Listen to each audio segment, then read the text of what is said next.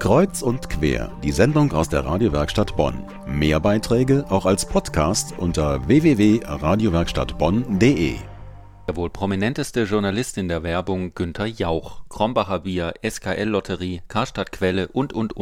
Das schien lange kein Problem, bis er die Nachfolge von Sabine Christiansen übernehmen sollte. Ein anderes Beispiel, Johannes B. Kerner, der ZDF-Mann mit der abendlichen Talkshow. Vor gut einem Jahr warb er für Aktien der Fluggesellschaft Air Berlin.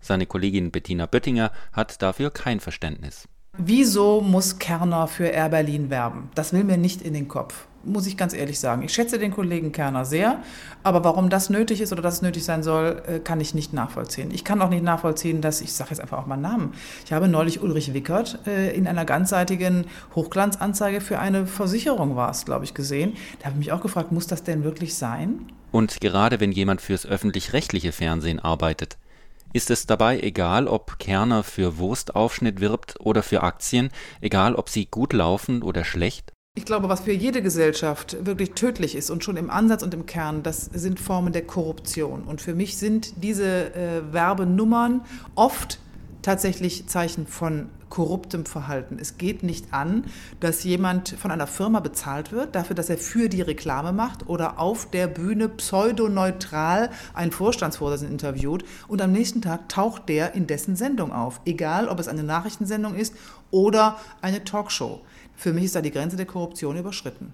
Und genau das ist bei Kerner und Air Berlin geschehen. Immer wieder saß der Chef der Fluggesellschaft in der ZDF-Sendung als Studiogast.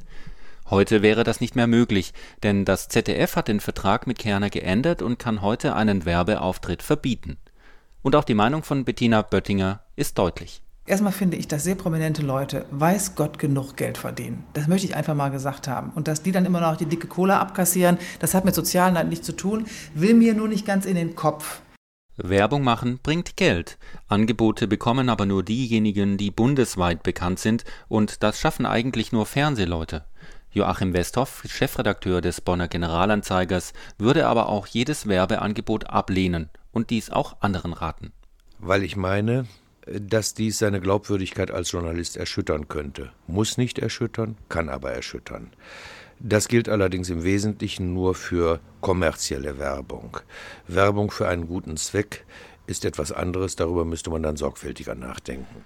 So etwa bei Günter Jauch und Krombacher, wobei auch Geld für den Regenwald und beispielsweise das Deutsche Kinderhilfswerk zusammenkommt.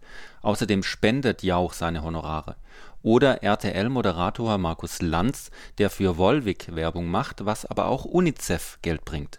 Generalanzeigerchef Joachim Westhoff stellt zudem die Frage, wer ist eigentlich Journalist? Mein Rat gilt für solche Kollegen, die auch wirkliche Kollegen sind, die also aktiv journalistisch arbeiten. Wenn ich mir diejenigen im Fernsehen ansehe, die es dort durch ihre Auftreten zu einer gewissen Popularität und einem hohen Bekanntheitsgrad gebracht haben, dann sind das natürlich zum erheblichen Teil gar keine Journalisten, sondern einzurangieren unter das Stichwort Unterhaltung im Fernsehen. Für die habe ich keinen Rat. Es sind auch keine Kollegen. Wenn die das machen, ist das ihre Sache.